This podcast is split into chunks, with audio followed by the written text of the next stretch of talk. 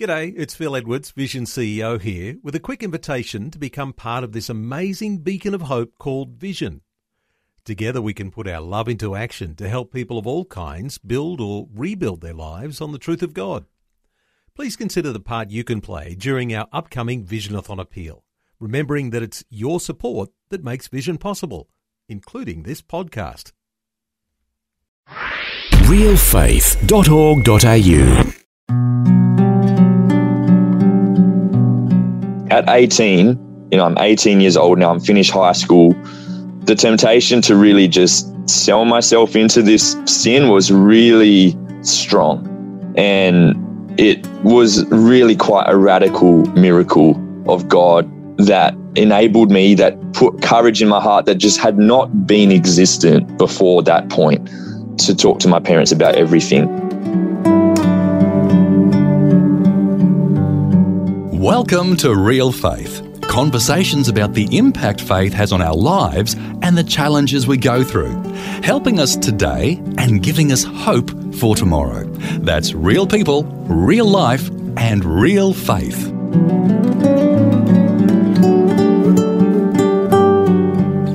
Well, recently on the program, we spoke to Pastor Chris Brown from Saving Grace Church in Perth and heard his life journey. Today, his son Joshua will share his story.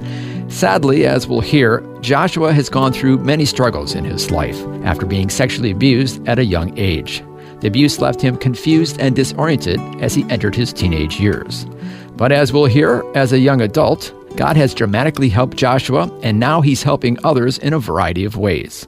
Before we get started hearing Joshua's story, I just want to let parents know that due to the topics we'll be discussing related to sexual abuse and pornography, today's program is not recommended for young children. Joshua Brown, welcome to the program. Hello. Glad to have you with us. And uh, first of all, I just want to say thank you so much for courageously sharing your story with us today. I know this is a difficult topic. Let's get started with your home life growing up. Tell us about what it was like growing up in your home. Yeah, so I was the eldest. Um, well, I'm the oldest of 3 Mhm. Um, so I've got a younger brother and a younger sister. Um, was born in 1997. Uh, yeah, and my mum and dad were both believers. Yeah, they they determined to disciple me in the Lord pretty much from the day I was born. They committed me to God Mhm. um, and entrusted my life into His hands. So yeah, I guess I grew up in an environment where you know I was reading the Bible or having the Bible read to me every day. We were praying as a family. Was always going to church, and I think I think this is a significant, uh, really important thing to to emphasize is they didn't just kind of involve me in Christianity in kind of a detached sort of way where like I was a part of what was going on, but where it wasn't really inside of me. Mhm. Like the way that they involved me was where Christianity was a part of who I was, Mm. where I lived it and breathed it, and where it was a part of my life just as much as it was my parents' life. I wasn't a spectator, I guess, that the way in the way they discipled me, I wasn't a spectator, I was a participant. Mhm. And that was hugely significant and impactful in my development. Yeah. So, a happy childhood, and you accepted Jesus as your Savior at a young age, about six. Yeah. Yep. Yep. Definitely. But then, unfortunately, as we heard in the introduction, you were sexually abused at a young age while attending church. Is that right? Yeah. So it was uh, a couple of years after I gave my heart to the Lord. And yeah, yeah, it was at the church we were attending at that time. Um, if my memory serves me right, it was would have been a teenager at the church. So, an older teenager who was also attending the church. Yes. Yeah. Okay, so in your mind, you must have been very confused about all that and felt shame. Is that right? Unfortunately, that's a common response where somehow you feel responsible. Yeah, I guess shame probably wasn't the thing I identified. If I look back, it's not the thing I identified feeling immediately. It was definitely fear. I was really afraid that I guess I'd be I'd be punished or that I'd be in trouble for what I'd been doing. Now, this was when you were about eight years old. So, this is before you even reached puberty. But then going into your teenage years, unfortunately, you started to watch pornography. Is that right? Yeah, well, that happened. I think even the same year. Oh, really. and earlier. I don't know. Yeah, yeah. So probably would have been about eight years of age as well when I started seeing that. Um, don't know if I just ended up searching things related to what had happened or just stumbled across something. I really don't remember how, but um, yeah, and somehow managed to hide it from my parents and just started lying about things as well. And yeah, the, the, the interesting thing is that up until I started high school and when puberty kind of set in, um, before that, from eight to about 13, I guess, and I think this was probably just a survival mechanism, uh, it was co- like that side of my life, the side where, you know, I was now looking at pornography and, you know, what had happened, like it was quite compartmentalized um, in my conscious awareness. Like I, I would still go to school and be a pretty happy kid. Um, it wasn't until I hit high school that that compartment kind of broke down and bled into the rest of my experience, and then for what it felt, you know, at the time, tainted the rest of my life, and and it was suddenly there, like the the full reality that I'm doing this, I'm addicted to this, and I don't know how to stop it and yeah, that that happened when puberty kind of hit. So you had this wonderful Christian upbringing. You accepted Jesus as your savior and had a growing relationship with him, but yet, on the other hand, inside, internally, you're struggling with this addiction. That's kind of what's happening inside. Yeah, it was almost like two trees kind of growing intertwined together, Hmm. but I wasn't as aware of the evil tree, so to speak, until high school, um, where it's already very much mature in my life and so entangled in in my soul and just in my whole life that and the roots already you know deeply established that I didn't know how to get rid of it and no one Yeah. knew anything So what did you do? yeah. So one thing I will add, um, a detail that I think, yeah, is important uh, because it's, I believe it's what probably made this whole process a lot longer than it might perhaps have been. Is um, when I originally started looking at the pornography, I was looking at heterosexual pornography. That's what I stumbled across, and that's what I was looking at. But then around the age of 12, and in trying to understand what had happened, I think the guilt just got so great in terms of what I was looking at. Mhm. And I just didn't want to be looking at that anymore. But of course, there was already a sexual appetite there that wasn't going to go away. And obviously, of course, because of the abuse as well, I started, there was like a distinct switch that happened around the age of 12, just before I headed into high school.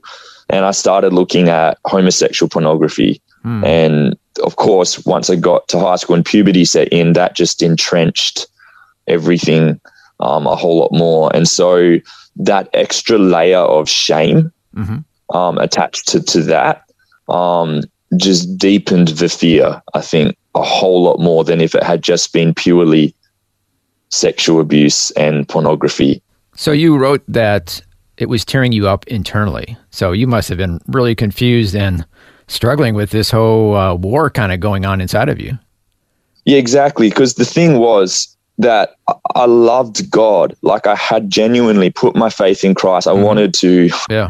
like, I remember I was a pretty audacious kid. Like, I wanted to change the world for God. I was inviting my primary school friends to youth, even though I was in high school and none of them came to my high school.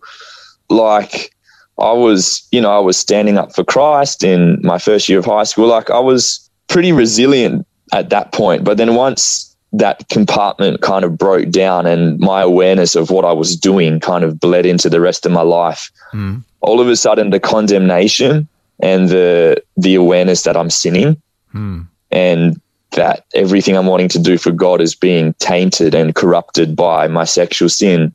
And, you know, the taunting and the torment of, you know, even the enemy Yeah. holding it in front of me all the time, saying, Look, everything you wanted to do for God, you're failing at now.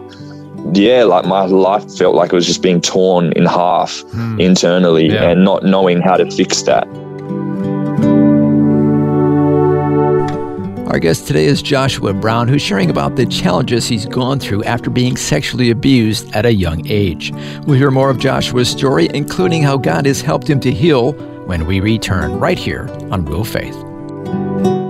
Looking for resources to grow your faith? Check out Vision Christian Store with books, movies, audio CDs, DVD resources, and more. Plus, free delivery on orders over $50. See visionstore.org.au.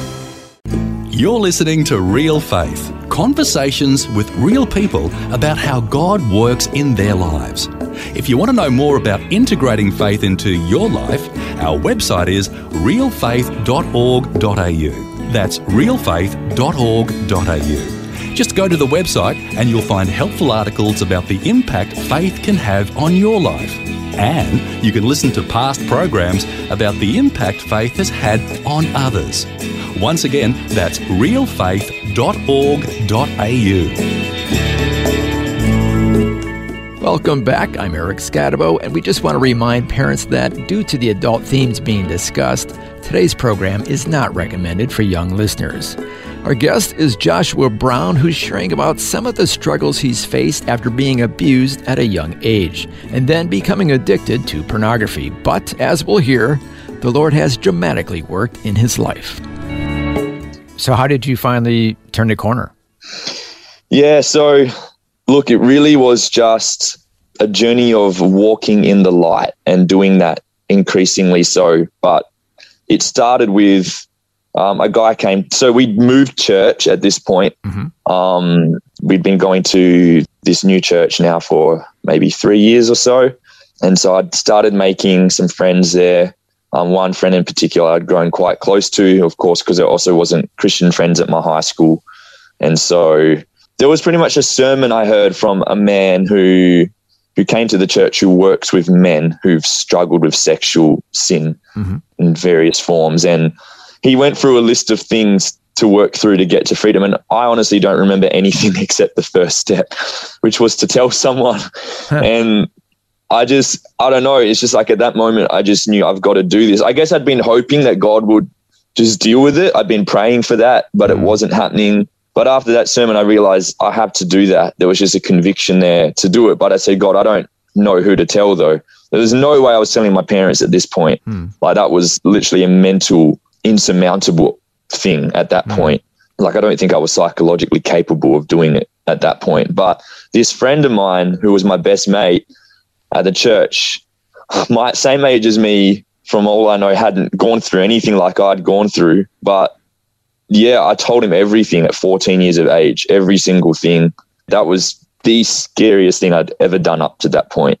But I just, I, I'm definitely an all or nothing sort of person. Huh. So, like, I, I, just told him every single thing. Didn't know if he'd go and tell everyone, and you know, or just never talk to me again. Like, yeah, you're taking a risk there. Yeah, and particularly the homosexuality thing was just a really shameful thing, especially to share with another guy.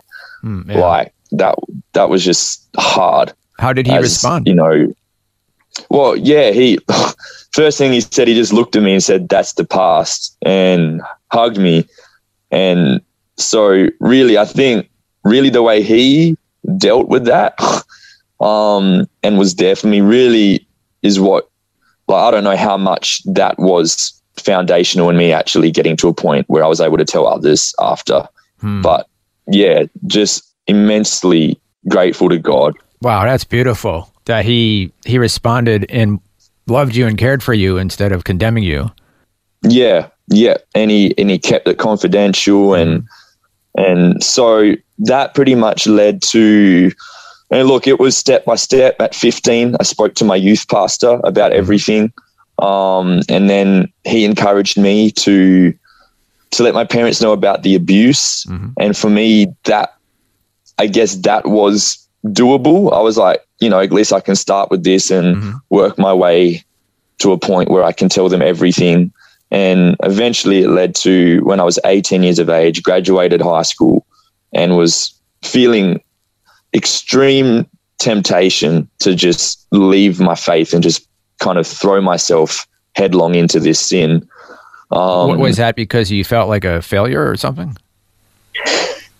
Oh, I guess I mean, I quickly fast forwarded through like three or four years worth of the journey. But I guess the thing that was going on at that time was really these key moments of of decision where if at those points it was like a fork in the road and I had to choose something quite radical either way. Mm-hmm. And the radical decision in the right way always looks like putting it in the light. Mm-hmm. Um, but of course, you know, that's four years and these are just four key moments. Throughout the rest of that time, the sin is just getting a deeper hold on my life as well. Mm-hmm. And so I guess each time it got to one of those key fork in the road moments, you could say it was at a greater level of desperation and intensity mm. in terms of the pull of the temptation. And so, like at 18, you know, I'm 18 years old now, I'm finished high school. The temptation to really just sell myself into this sin was really strong. Mm. And it was really quite a radical miracle of God that enabled me, that put courage in my heart that just had not been existent before that point mm-hmm. to to talk to my parents about everything. Like it was just all of a sudden after one night where the Lord just really ministered to me just directly with his love and with power. It's just like he planted just a little tiny but undeniable courage that just lodged in my heart. And it was like after that moment, I just knew I was going to tell them. Mm. Like it kind of just it was just this resolute fact in myself that I know I'm going to tell them. How did that go? Well, yeah. So I wrote I mean, obviously, them finding out about the abuse was already very hard for them. And my mom, especially being a stay at home mom, you know, one of the primary reasons for that to keep me safe. Mm. Like they were always really careful about not letting me have sleepovers and stuff like that because mm. of their awareness that that stuff can go on unbeknownst yeah. to parents. So they, you know, they were quite um, protective and and really supervised me well. But obviously, this thing had happened and still had slipped through the cracks. And um, and the thing was, my dad had even asked me not long after I informed them of the abuse whether there was other things going on, mm. and I lied about that because I knew if I told them about the pornography that I'd you know it would be discovered what pornography I was looking at. Mm. Yeah. And so again, that deeper level of shame that came with the the homosexual pornography, just the fear was so great. But um, but yeah, so I got to this point where I wrote this letter at 18. And yeah, look, it it was hard for my family, especially my mum and dad. Like I don't think I'll ever comprehend what that you know, how how they had to bring that to God and work through that in their own heart and even just how we've had to work through our relationships as a family with all the brokenness and distrust and deceit and and all of the mess that you know just was going on for really 10 plus years um like I'm, I'm 25 now like you know and this is 18 so it's like your whole childhood and mm, teenage yeah. life you know so yeah no it definitely was a very difficult time for my mum and dad. But eventually you met somebody and that played a big part in your healing, would you say?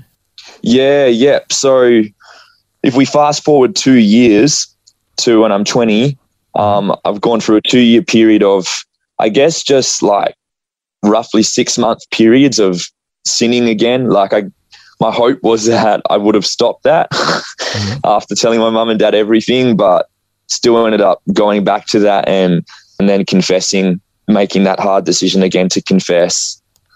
But by the time I got to 20, I guess you could say the level of despair had actually gotten worse because even though I'd done the hardest thing that I'd ever imagined I could do in my life, which was tell my parents everything, mm-hmm. that was the thing though. Like I'd done everything by this point that I, I knew knew to do. Mm-hmm. It's like I'd exhausted every option and I'm still in this place. And it just seemed inevitable that it was going to, I guess, have the sovereign say in my life. I was struggling with faith in God and in his love for me. And so at 20 years of age, I prayed probably one of the scariest and most desperate prayers I've ever prayed in my whole life, but also probably one of the most humble prayers I've ever prayed.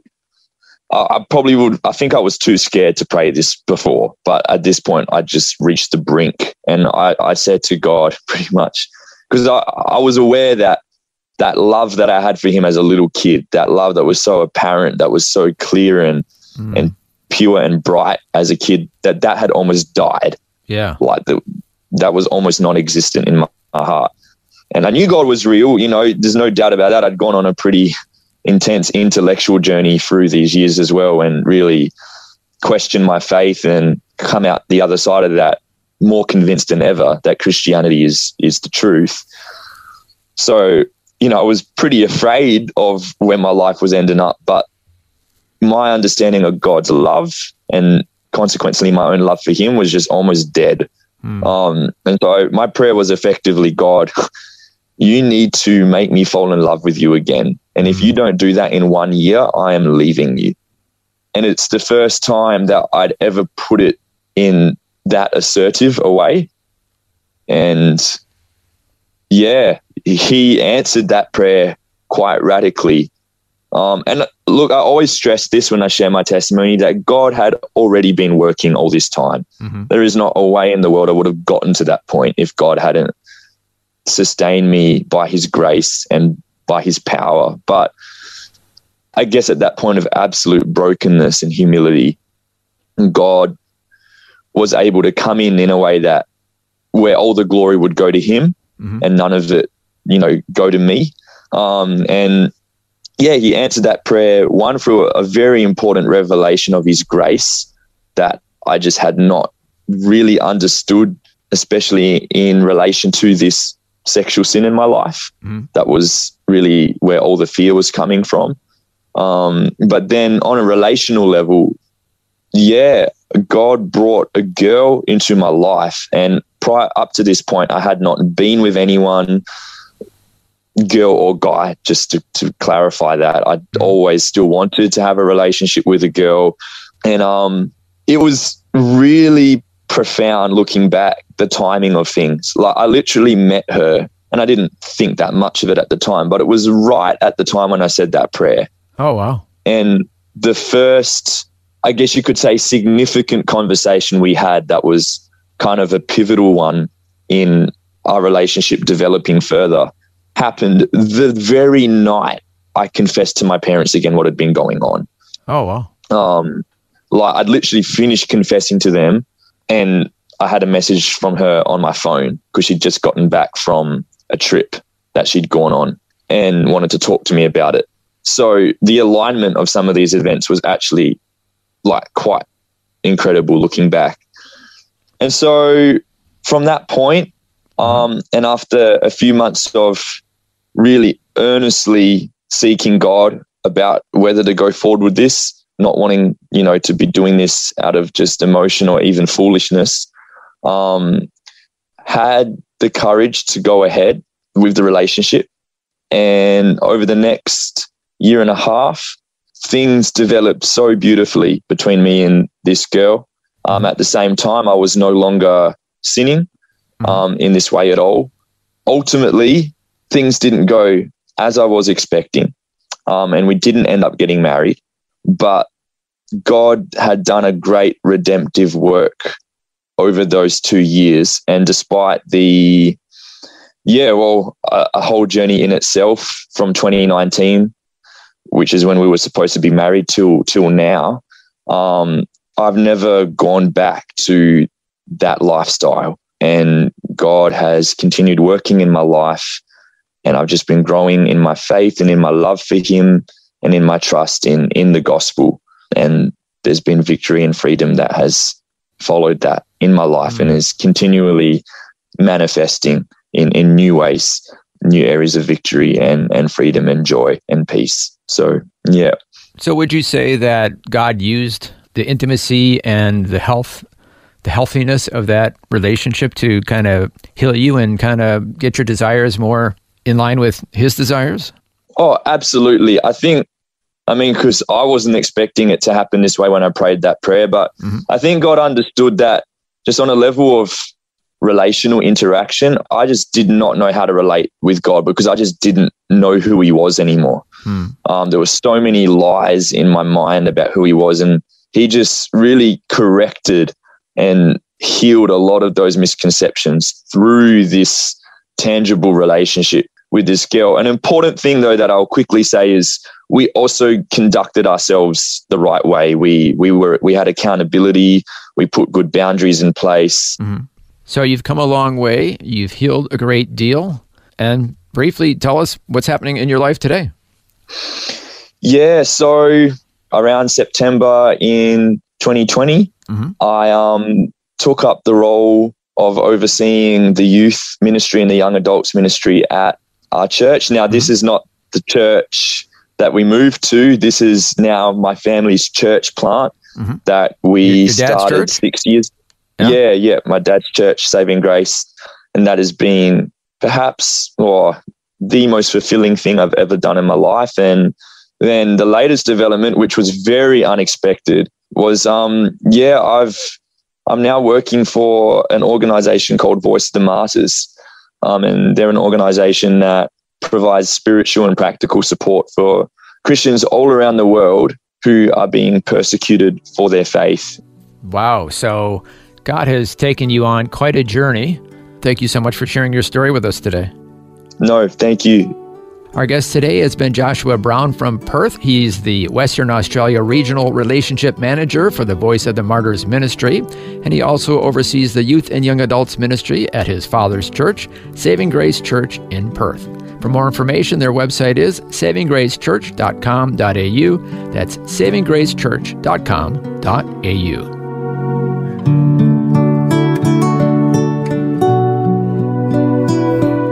You've been listening to Real Faith, and if you have any questions or comments, you can send us a message through our website, realfaith.org.au. That's realfaith.org.au. Thanks for listening, and we invite you to join us again next time for more conversations about God working in the lives of people who put their faith and trust in Him. That's real people, real life, and real faith. Real Faith is a production of Vision Christian Media. This program is a production of Vision Christian Media. To find out more about us, see vision.org.au.